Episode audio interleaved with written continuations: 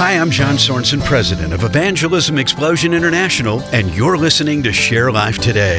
Christmas and Easter are two of the most important days for Christianity, and while no serious scholar would debate the birth of Jesus, many today do argue the validity of Easter, which is the resurrection of Christ. And Christ's resurrection is the point upon which all Christianity either rises or falls. So today, I want to give you just one of the many evidences that support that Jesus did rise from the dead, and that is trans transformed lives. Jesus' brother James was one of the earliest skeptics, as well as the Apostle Paul.